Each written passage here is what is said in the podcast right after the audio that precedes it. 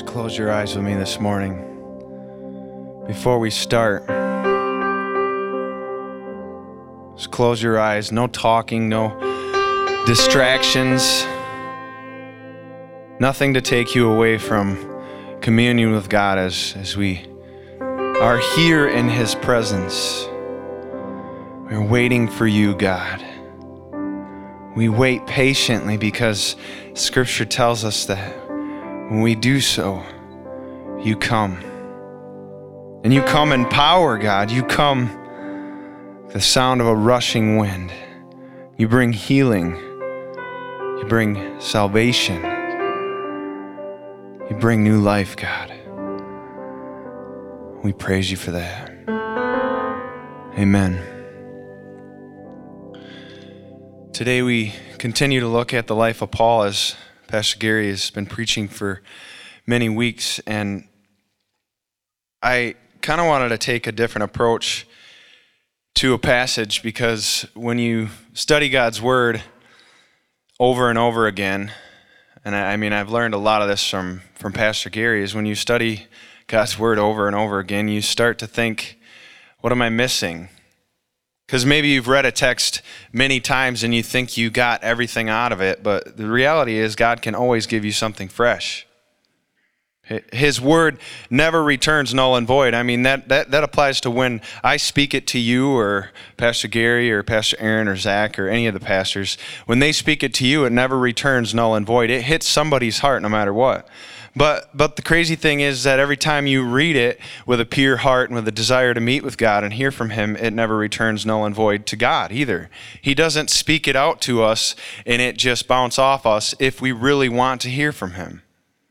And that's powerful. When I looked at this passage here in Acts 18 is where we'll start.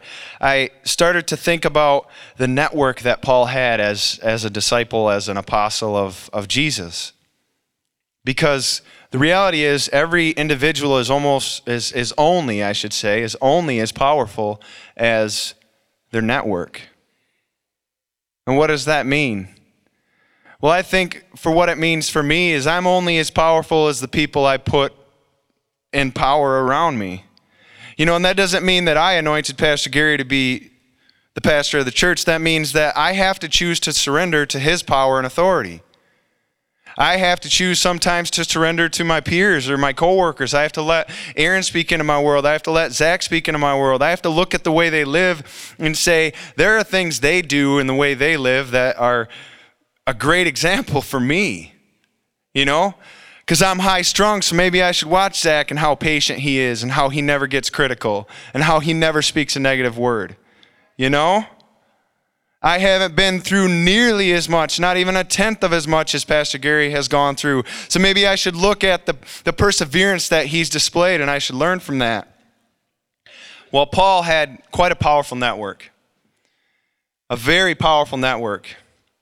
And what I, what I want to give you as the title of my message in regard to his network, okay, these relationships that he had, is, is I want to call this the rules of relational growth because our relationships dictate how many other relationships we can build.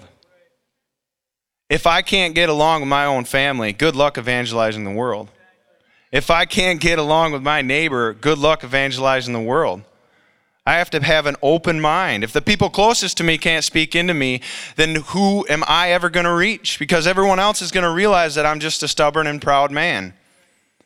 If you read the scriptures as we go to Acts 18, you'll find that there were a lot of people in Paul's world, and, and he had some dynamic things in the way he handled his relationships with them. Starting in verse 1. After this, Paul left Athens and went to Corinth. It's about a 64 mile journey. He went southwest. So Athens is over here, Corinth is down here. They're both in Greece, southern Greece. And he found a, a Jew named Aquila, that's person number one a native of Pontus, which was a Roman post. Recently, he had come from Italy with his wife Priscilla, Aquila and Priscilla. You've heard their names before. Because Claudius, who was a Roman commander, and, and demanded that all Jews be kicked out of Jerusalem. Um, recently, had come from Italy with his wife uh, Priscilla because Claudius had commanded all the Jews to leave Rome. I got that wrong. Rome, not Jerusalem. I got the wrong city. And he went to see them. Because he was of the same trade, he stayed with them and worked, for they were tent makers by trade. He reasoned in the synagogue every Sabbath and tried to persuade Jews and Greeks. While Silas and Timothy arrived from Macedonia, Paul was occupied with the word, testifying to the Jews that the Christ was Jesus. When they opposed and reviled him, he shook out his garments and said to them, Your blood be on your own heads. I'm an innocent man. From now on, I will go to the Gentiles. He left there and went to the house of a man named Titius Justus, a worshiper of God. His house was next door to the synagogue. Crazy thing is that sometimes you face such strong opposition that you have to just move to the next city or to the next house. And this is powerful because it really made the Jews angry.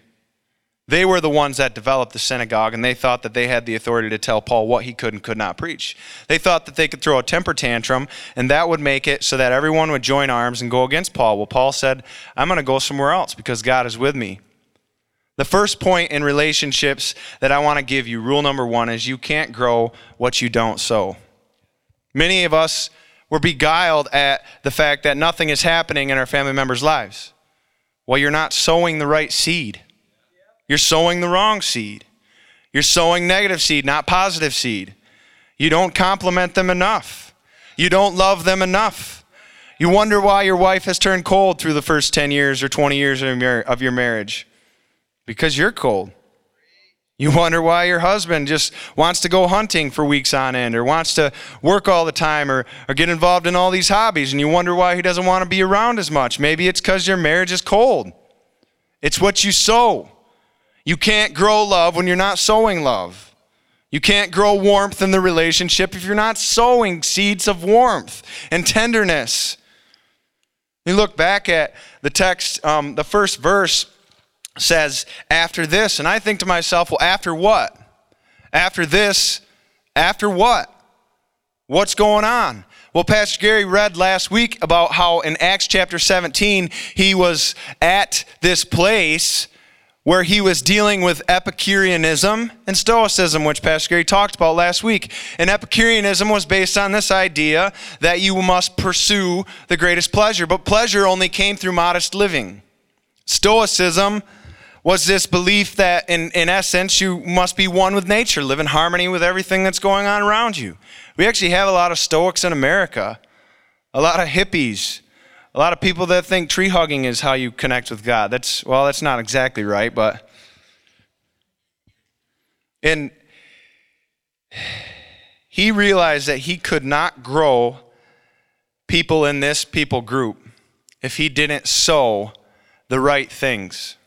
And so what Paul identified is he identified the philosophies because this was a this was a place Athens that was filled with multiple philosophies. They were very philosophical. Like Pastor Gary said, they would sit around and they would talk all day long. Looks like the millennials that are standing on the highway crying, "Hillary lost." God, why? You know, I'm glad that, or they should be glad that I don't live there because I would just keep driving through them. I wouldn't run them over, but they would learn that if they didn't move, they were going to get run over, right? In Acts 17 32 through 34, it says, Now when they heard of the resurrection of the dead, some mocked, but others said, We will hear you again about this. So Paul went out from their midst. But some men joined him and believed, among whom also were Dionysius the Areopagite, and a woman named Damaris, and others with them. Is anybody, is anybody with you? Is anybody taking after you? Is anybody following you? They bought what he brought. Is anybody buying what you got coming? Are they buying what you're bringing? That could be in a positive sense or a negative sense. Because you come, you come home upset about something that happened at work and it defiles everyone in your house. The Bible says, see to it that a bitter root does not grow up to cause trouble and defile many. Hebrews 12, 15. You know what wrecks a church? One disgruntled person. You know what we have to say about that person is get out. Get out if you're the disgruntled person and you can't realize that you need to get over yourself and start sowing maybe the opposite of what you felt. You get hurt in life. You need to grow through it if you're a mature Christian. They bought what he brought. Positivity produces empowerment and reinforcement in people's lives. A lot of you are the nitpicking, negative, naysaying people that no one would really want to be around for any period of time. And they know that because the negativity comes out in the first few minutes of a conversation with you. It's always a critique of something that you didn't think was totally accurate or totally right or totally good. It's always the nagging at your spouse. It's always the yelling at your kids. You have to sow what you want to be sowed back to you. You reap what you sow. That's the first rule of, re- of reaping and sowing. Pastor Gary's talked about it repeatedly. Negativity produces hurt, beguilement, depression, and death. In, in, that, in that order hurt, beguilement, depression, and death. Sometimes you don't even realize how badly you hurt staff members, or you don't even realize how badly you can hurt your shepherd. And sometimes we don't realize how badly we can hurt you. But Jesus was hurt beyond any hurt that we could ever imagine. And he went to the cross, and you know what he said? He said, Forgive them, for they know not what they do. We should very quickly return hurt. We, re- we don't return hurt for hurt. We return love and grace and kindness and tenderness when we're hurt because that's what we would want. I hurt my wife. You ever hurt your wife? Should we get divorced? No. Divorces come out of immaturity. They come out of impulsive reactions. They come out of being a baby, being a child. Kids are destroyed because you, as an adult, a parent, you are a child. You're a four year old. You can't even strategize and plan correctly. Do you realize that a lot of times we plan so much, we plan the providence of God right out of our life? Do you know that God has an infinite schedule? What does that mean? You can set a divine appointment any moment you want with God. Because he is infinitely capable of uh, communing with every single person he's ever created at the same moment in time, and he can hear exactly what you're saying, and he can come down and meet you and, and pour love and grace on you no matter what you're going through. That's our God. But we can't grow what we don't sow, meaning you can't grow inside yourself what you're not sowing inside you. You tell yourself you suck, you're gonna suck. You tell yourself you're worthless, you're gonna be worthless. Girls, you look in the mirror, you tell yourself you're ugly, you're gonna be ugly. You need to tell yourself, God made me to be a beautiful person. You need to tell yourself, I'm gonna be the best husband, I'm gonna be the best leader of the home. Michael Jordan didn't become the greatest by saying, Well, I guess I'll probably be average when I get to the NBA. Huh? You know? No, he, he had so many trademark things, he didn't care what anybody thought. How many other players before him do you see sticking his tongue out all the time, chewing his gum and jumping like this and doing all the things he did? It's iconic. We know him for his greatness because he told himself, I'm going to be the greatest. You're the worst because you tell yourself the worst. You need to sow positivity and power from the Spirit of God inside yourself. And then what will happen is out of the overflow of what you've taken from God's word and placed inside your heart, it'll go to others. You'll start sowing positivity into others so that they can start growing, becoming their best individual in God's sight. That's what we should be doing. You know, I remember when I was younger, my dad oftentimes would say, okay, now it's time. He'd go out and rototill the garden in the back and he'd get some stakes and some strings and we'd pound a stake in each side, tie a string, and I'd have to go with a hoe and dig a hole and he'd throw two or three seeds in each hole and we'd pat some dirt over. And looky there, we got corn, beans, tomatoes, um, and it was different every year. Squash, sometimes we'd grow pumpkins because we sowed it. God is a sower of great things. Look at Genesis chapter 1.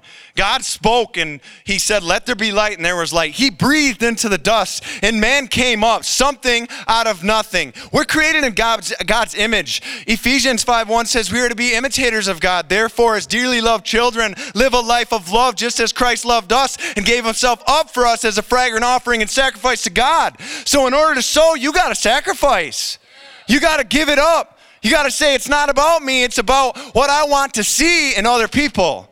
That's what God desires. What you sow or, or what you speak in life either sustains or suffocates you. Man, you ever get so frazzled you feel like you're going to have an anxiety attack? Your blood pressure just keeps rising. You're just so angry. And then all of a sudden something happens and you just have to laugh. God, I am such a child. Gosh, you're ready to bite your wife's head off and then you smash your knee into the counter or something stupid that you never would have done unless you were that carnal and angry. And then you just go, You're right, God. I'm sorry, honey. I'm a jerk. What you sow in the lives of others either sustains them or suffocates them. You could trace back to your childhood and you could identify how you became the person you are by what your parents spoke into your world, right there. Some of you really need to overcome that. You need to say, What you sowed in me is not going to be what's growing in me. No, what you're sowing's not growing. You can hate me as much as you want, but I still love you. Overcome evil with good. Love your enemies, by so doing, you will be heaping burning coals upon their head. And they will have to either change or they'll, they'll deal with the wrath of God. You need to speak what you want to become, you need to speak what you want others to become. Rule number two you can't grow what you don't know. What does that mean? I'm not talking about all the intellectuals in, in the room. Because a lot of you intellectuals are so smart and you know the Bible so well, probably better than me. And you're so caught up in your addictions and sin that there's no way in the world God could pour through you to have you get up and speak. So he's got to use a dumb dumb like me. You know, God chooses the dumb dumb sometimes just because they're willing to say, okay, I suck. And then he says, okay, I can make you not suck. But a lot of you are so intellectually lofty, but you're caught in the deepest, darkest sin, and you're so ashamed that you can't possibly begin to be powerful. You got to give it up. There are so many people I could think of off the top of my head, and I could say your name and you'd get offended and never come back. You are so gifted when it comes to knowing who God is, and you could be such a blessing, but you are ruining your own ministry in people's lives. Paul went from murdering people, he could have let that destroy him. He went from murdering people, and we look back at the original text, and this is what he did. Okay, I want to break this down for you. He travels, he gets done speaking in Athens. He travels 64 miles. He's tired, but that doesn't matter. He meets with a Jew named Aquila, a native of Pontus, recently come from Italy with his wife Priscilla. And they're on the run. And he comes to comfort them. And you know what Paul even did? He does what a lot of us have to do, and a lot of pastors around the country have to do because people don't see that there's any value in their pastor, and so people have to moonlight sometimes. Pastor Gary talks about how in the original first years he didn't get, even get paid much. He had to sacrifice all of his own stuff to make the church go. And that's what we're doing again. Every single night of the week there's somebody there. Because that's how you build a family of God by pouring it out. So Paul comes and what he does is he sees their tent makers and he says, Well, look at this. I can have God provide for me by making some tents, and at the same time, I can minister to Aquila and Priscilla and teach them the gospel of Jesus so they can, they can be powerhouses. And the scripture actually gives indication that they had their own church and their own house eventually. And Aquila was a powerful pastor. And look at how the gift of giving just keeps going on because Apollos comes along and he, all he knew was the baptism baptism of John. He wasn't even clear on the gospel of Jesus. He comes along, and what Paul gave to Aquila and Priscilla, Aquila and Priscilla gave to Apollos, and Apollos became a greater preacher than even Aquila and Priscilla could have been. You never know how great the next person or the next disciple is going to be. Go down to their level. You know, I want to say this. Some of you expect so much and you give so little. Some of you will say, I'll say, Are you coming to the event? I just really don't feel like being there. You know, I really don't feel like dragging you out of your depression next time you're moping and whining and crying because you stubbed your toe or your girlfriend broke up with you. But guess what? I'm going to be there because that's God's nature. So next time, man up and show up. Okay? Grow up. Start sowing something that's powerful. You can't grow what you don't know. And what that means is you cannot grow what you have not experienced. Those who have been forgiven much will forgive much. And you can turn the, the evil negative into something that's the opposite. Because those who are hated much can learn not to hate at all. Because I've been hated much. Pastor Gary's been hated much. A lot of you have been hated much by your family, by your peers, by your workers. It doesn't matter. Turn the hate into healing. Take what everybody wanted to throw against you and ball it up inside and say, God, turn this into something good because only you can. Right? You look at people, you know, he wasn't a Christian, but you even look at a person like Nelson Mandela, who lived a very carnal life. I mean, he wasn't a believer, but he went to prison for years and years and years. And because he was a part of a group that wanted to come against the government and kill members of the government and, and, and use bombs and guns and all kinds of stuff through war to wage war, and he went to prison. And what he came out of prison with was the reality that the only thing that will ever change my country is love and forgiveness and healing. And it comes, it starts with me alone. You don't you can't expect other people to forgive you when you're not forgiving other people. What you sow will come back to get you. You sow judgment, you're going to get judgment. Take all your experiences and, and, and think, how can I use this to grow? And how can I use this to grow other people? That's what Paul had to do. He had to pour into every single person. He had to pour into Silas. He had to pour into Timothy. What Paul knew was this we think Paul, all by himself, is the most powerful apostle. Paul knew that just his preaching was not the most powerful thing he had. Paul knew that the most powerful thing he had, and this applies to you too, is the relationships he had with Silas and Timothy and Aquila and Priscilla and those that would live beyond his day. That's what he had. How powerful is your network? It's all in your hands. What are you sowing? You really need to know the seed and the soil.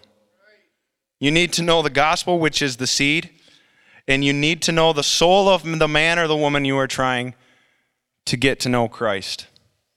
You need to care about them. You can't just say, hey, you want to get saved? That, that stupid, outdated approach, that antiquated approach of people running around on the street and saying, Do you know Jesus? That's a good way to start a conversation. Ray, Ray, uh, Ray Comfort's running around like, Well, you're a dirty, rotten sinner, fool, moron, more, biggest moron on the earth, and you're going to be burning in the flames of hell. So you want to accept Christ right now? No, I want to punch you in the face. It doesn't work. People need to know that you want to actually have a relationship and meaningful experiences with them before they're going to want to have a relationship with this meaningful king that you know, Jesus. Amen? Paul knew what he was trying to sow and grow. Paul was a Roman, so he had experience as a Roman citizen, so he could preach to the Romans. Because in Corinth, there were Romans, there were Greeks, there were Hebrews. He just came where there were a bunch of Athenians. He could reach everyone because he learned about the people as he traveled. He knew because he was a Roman. He knew because he was a Hebrew of Hebrews. He could minister to his own. He knew the Athenians because he had thoroughly studied their culture. When he got there, he said, Okay, here's a saying from Aratus In him we, lo- we live and move and have our being. It was a saying from their philosopher. Aratus. But what he did is he said that saying, you thought it applied to Jupiter, okay? This pagan god, this false god that you try to worship that does nothing for you. You think that applies to Jupiter? I'm going to take it and I'm going to apply it because it fits so appropriately with my God who actually breathes life into you. He actually gives you life. He makes you move. He makes you do what he did. He gives you power. He gives you healing. Mark 12, 31, and this is the Gosh. This is the tough part of being a Christian is you actually have to read verses like this. The second is this, you shall love your neighbor as yourself. There is no other commandment greater than these. You have to ask yourself, I have to ask myself this. Would I say that to myself? Would you say that to yourself? When you send along blazing email or when you say something to somebody that's just terribly demeaning, when you get mad and cuss, when you bash people, when you talk behind people's backs, would you say that to yourself? Would you say that about yourself? Would you want to be left out? When you leave people behind and you leave them left out, you know how much hurt that creates? I've seen it happen time and time again. We've had it where we're going on a men's retreat and there's a guy that's not on the staff and he's driving a trailer up and literally we all jump in the car and we go, man, we somebody should ride with him. Oh, he'll be fine. And we go up and he ended up driving off the path and going to a bar on the way up. He almost didn't come because he was so hurt. We've had it where we'll leave as a staff to go to lunch and we'll literally forget one staff member. We've had it happen a couple times. You know how hurtful that is? It seems like something so small. Get over it, bro. It hurts. You don't want to be left out. You don't want to be feeling alone. Love your neighbor as yourself. You know how much you love yourself? A lot. Yeah. You're pretty conceited. You really love yourself. Yeah. Standing primping in the mirror, working out, flexing. Royce, I know. See, I'm just kidding. Aaron told me about what your habits trucking and working out like over the top. Sylvester Stallone. Yeah, going against those guys drinking motor oil and Alka Seltzer and all those things. Yeah, I don't. If you haven't seen the movie, you don't know what I'm talking about. But what, what would you want? Think about that for your kids. Because I got to keep this going. Think about what you'd want for your kids. That's what you should sow into their world. What did you want? What did you wish you had that your parents didn't give you? That your friends didn't give you? I'm jumping forward because there's a lot of hurt people in here. And God turns hurt into healing. God turns hurt into healing. Some of you are very hurt. And not just hurt by the words that somebody said. Some of you are so hurt you've thought, maybe I'm going to die soon. Some of you are so hurt you're struggling with cancer. You're struggling with something that you can't figure out. Some of you have been in so much pain recently I was talking to Roy Hunter, and he's got this pain that comes down his arms that they can't figure out, and they, he has bone spurs on his neck. Some people, you don't even know where they're at. You send them a text and you say, Where are you? What's going on? Are you doing okay? You don't even know the pain they're in. And you thought your pain was so great. You know, we face this all the time. You expect us to be there at three in the morning, five nights in a row. You send us long messages and you're failing me and all this stuff. But here's the deal this applies to everyone. This is not pointed at any one person because this could hit 15 of you, 20 of you. You expect us to be there to such an extent, but when are you there when the pastor is hurting? When are you sending the message of, of healing and, and, and of, of, of growth? When are you sowing those seeds of love? Are you doing it? Don't expect it if you're not doing it. Hurt can be turned into healing. Jesus endured all of the hurt of the world so he could heal all the broken and hurt people in the world. You think that pain and persecution are things that are so hard and they're just going to kill you. Well, you know, the old saying says, What doesn't kill you makes you stronger. In God's economy, that's true. Because you can be broken, you can be beaten down, and He can heal you to make you twice as strong as you were. God has deemed you a Joseph. God has deemed you a Job. He has deemed you a Joshua. He has deemed you a Moses. He has deemed you a David. God has said you're going to go through hell, hell, hell, hell, hell. You're going to go through the valley of the shadow of death, not one time, two times, three. You're going to lose track of how many times you got to go through the valley of the shadow of death. And you know what? You should count it as blessing because pain leads to purification.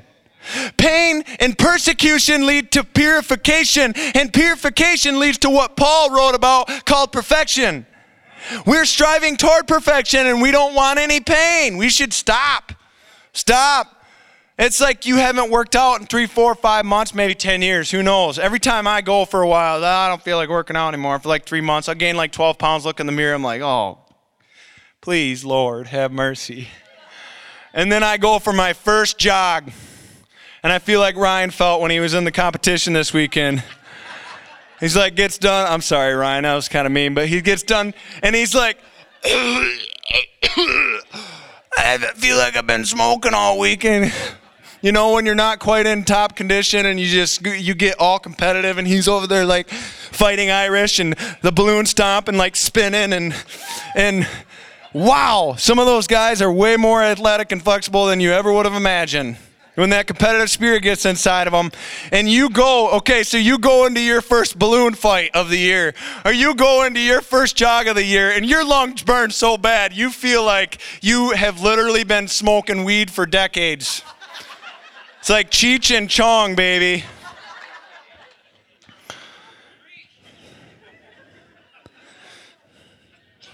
I was. Paul had to endure so much pain from people that betrayed him. He had to endure so much pain from people that hated him, that literally opposed him and reviled him. You know what it's like to be reviled? That's a strong word. But it made him pure. Because what it does is pain pushes you either away from God or toward God. And when you make the right decision and you move toward God, God says, I can refine you more now. Okay, because it hurts when the fire burns you, but He uses the Holy Spirit fire to refine you. I was talking to Scott England this weekend about, you know, he's a runner. And uh, Aaron was asking him, What's your fastest mile? And in high school, apparently, he was really fast. He ran a 439. I was like, Oh, good Lord. I'm going to go walk away and talk to the out of shape people. yeah right? And so I'm like, that's impressive. And he still likes to run a couple times a week just to stay in shape. And I was relating to what you know, we were relating to each other that it sucks to run, and sometimes it hurts your joints or it hurts your lungs or whatever. But there's this runner's high thing you get and it's a purification because the toxins leave because you sweat so much that it's gone. And you get done, you may be a little bit exhausted, but you got this new fervor. And this is what God does is he puts you in this race that you never think you could finish. Like Paul said, you fix your eyes on the prize and you don't even know if you're going to make it, but you just keep running. It doesn't matter if you're down to walking, crawling, you're getting to that finish line. God purifies you and he makes you powerful. Some of you need that. You need a little pain to get a little gain. You can't go to the gym. I see people at the gym and they're riding the bike like for 10 minutes and they leave. I'm like, you're going to be that fat for the rest of your life, I assure you. Stop turning on the, the view and getting on the bike. Get on the treadmill and get somebody like me next to you going, run, run. It's like we had a coach in high school who was psycho in the brain. Run! Puke while you're running! I'm like, that's a little too far, coach. He got fired at the end of the year, too, so. Sometimes we wreck our relationships. You know, there's these rules of, of relationships that say too, there's, there's too much control. There's a lot of people in here that struggle with this. You got too much control over your kids. You got too much control over your spouse. You're too, you're too fearful of what could happen. You need to trust. You need to trust that what you've put you the only reason why you got to control them is because you know what you've sown into them is not good and that they might turn against you. But if you're sowing righteousness and love and tenderness into your wife, I mean, come on. Come on you know that you don't need to just domineer and control all the time. Fear and jealousy are the two greatest catalysts to control. If you're full of fear, you're going to try to control every situation. You need to give it up. Okay? You need to give it up. I was painting at my, my parents are building a house. I was painting and it was late at night. It was midnight or whatever, which is never a good never a good situation. Whenever I'm working painting late at night and uh, I got the Les Miserables soundtrack on, I'm like, empty chairs at empty tables. Now my friends are dead and God, why? I'm just trying to paint. All his friends are dead. But what it did, what it did, you have to stop and think about this with me, okay? What it does is it puts that, that soft side back into me. It says, I'm, I'm, not, cry- I'm not crying just because, you know, that's just a story. It's not real. I'm crying because there's a story that is real. And it's the story where, you know, at the end in the movie, Hugh Jackman singing, Now I can go to be with God because I know I've been forgiven and I know that I've lived my life to love others. I went as a man of hating to a man that just totally loved the rest of his life. And in the movie, um, Valjean is his name. He actually gets to take care of Cosette, who's a young girl, and it, she, she basically becomes his daughter, and he raises her. And then in the movie, he also saves what would be her soon to be husband from the revolution or the war. And that was his greatest joy in death was that he was able to, to raise her to know true love and to know that even that God is had redeemed his life and to save her future husband and to see them now they're going to live and they're going to be married and they're going to carry on this legacy and know that God redeemed me and that he can redeem them and that he was ready to go. If you're not ready to go, it's because you have things you need to take care of. I'm sitting there thinking, I, I know that I'm not ready to go. I don't want to leave my wife. I don't want to leave my best friends, but I know I'm ready to go with, with the reality that I know God has redeemed me and I've been so blessed. He's poured so much grace on me. He has shown you so much mercy, and yet you forget about it. You, you got to think about how we, we, in our, our busyness, we mistreat people. We beat the sweet out of people with our words. You wonder why they're no longer sweet? We beat the sweet out of them. You get impatient, you beat the sweet out of your wife. You beat the sweet out of your husband. We beat the beautiful out of your wife. You beat the beautiful out of your wife, not physically, but with your words and your body language. Get over yourself. God gave that person to you. Love them with everything you have. Your kids, they can be beautiful or they can be beaten to death. You got to build them up and tell them you are beautiful. You are powerful beyond imagination. God's created you with an amazing mission. People cannot um, be docile when we are demeaning, meaning they can't be open to surrender to what we're saying when we're constantly demeaning them. We have to be tender, people. Paul had to be, he didn't say, forget you forever, you're all going to die, blah, blah, blah. You realize that even though he would say, your blood be on your own hands or your own heads, he would still have a few people that would follow him and he would love them like crazy. And even when people would do that to him, he would still return to the same city, even though everyone rejected him. Because he knew that God would give him a second chance, so I'm going to give him a second chance. There's people in your life you need to give a second chance. Rule number three you can't grow what doesn't die. Very brief. You cannot grow a seed that doesn't die in the ground. That applies to you, it applies to you, it applies to everyone, it applies to me. I can't preach in any kind of power if I don't die and surrender to God. You cannot be a loving person and a caring person if you don't die to yourself and surrender to Jesus. Rule number four something, sometimes, okay, this is all for all the controlling freaks again. Sometimes you have to grow with the flow. What does that mean? Life's not perfect. I was talking to Danny, okay, and this the Dooms are gonna listen to this and be like, forget you, Nick, but Danny, no, they won't. But Danny was talking about how we were relating our pain from childhood, relating to this this uh, fact that he couldn't watch the Power Rangers. Why? Because they fought. There's too much violence in the Power Ranger show. You know, sometimes we gotta go we gotta grow with the flow. Your kids are gonna do things that disappoint you. And i mean come on that's it that's an extreme example. You can watch arthur because they were negative sometimes or they were argumentative. If you can't watch arthur you should just crawl in a hole for the rest of your life. You gotta grow with the flow. When your kid turns into an alcoholic for three years like i did you gotta just pray your head off and love him and go to jail and see him and tell him he's loved no matter what he does. Tell your kids they're loved no matter what they do. Kids are shaped by the age of five by how much you pour into them and love them. We have, the gospel is only going to be carried on by the people below you. You got to think about that. We got to realize that we're doomed if the next generation doesn't change. If my generation doesn't change, we're doomed in America. The millennials are so far from God. Um, the, the vast majority of millennials are so far liberal and so far away from God that we're doomed.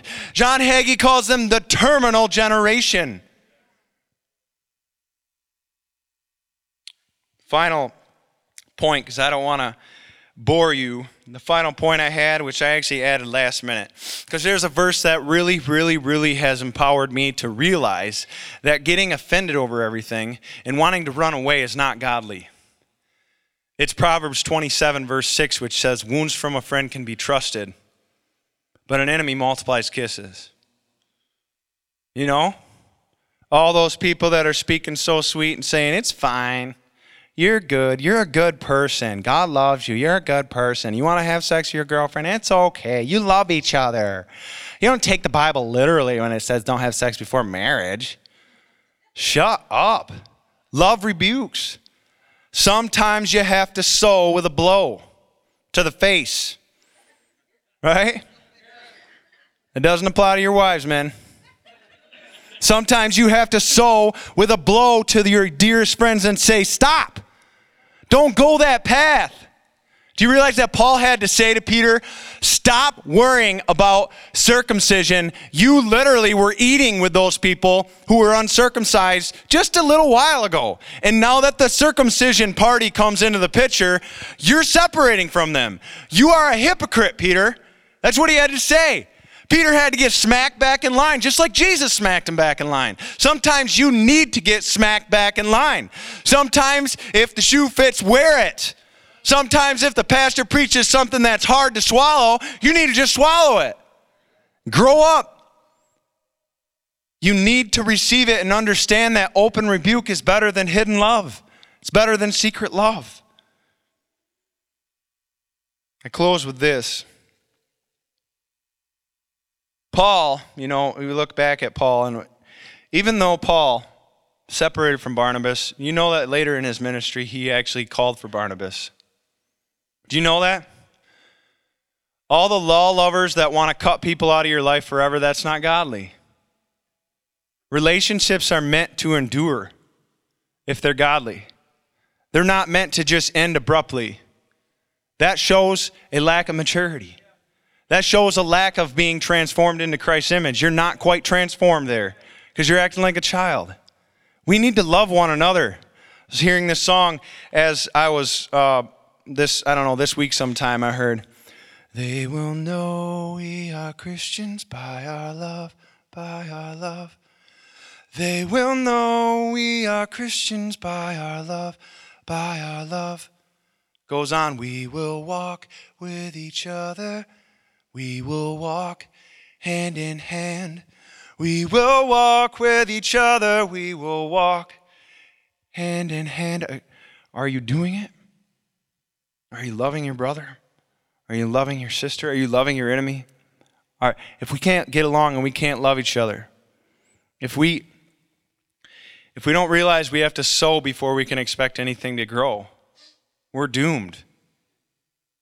And we have to have enough experience in friendships to know that you can't grow something when you don't know something. I was talking to Phil Sisweird, and he said, I moved to this other business several years ago because I'm really good at perennials, and they never had perennials. I know how to grow perennials. I don't know how to grow annuals. I'm learning, but I don't know. You need to know what you're doing with people. Some of you have been Christian for years, and you couldn't even lead someone to Christ.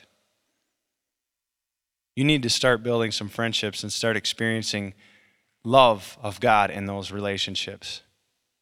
Let's pray. It's amazing, God, that you poured your grace out on us as Jesus walked that hill of Calvary, was beaten and, and he was spat upon, he was cursed, he was afflicted, he was treated like the scum of the earth, and he did it with joy. Hebrews says that for the joy set before him, he endured death, even death on a cross. He scorned the shame of the cross and he made the cross a beautiful thing. They thought they could shame our Savior forever. We need to know Christ's love inside so we can show it to the world. Please listen to me. You're sowing something today. You're sowing something tonight, tomorrow, the rest of this week. And it needs to be love from Christ to this world that is broken and dark. God, please pour your spirit out on us today and teach us your ways. God, may they know we are followers of Jesus by the love that we have, the love we have for each other. God, we pray in Jesus' name and we, we bless your name, God. Amen.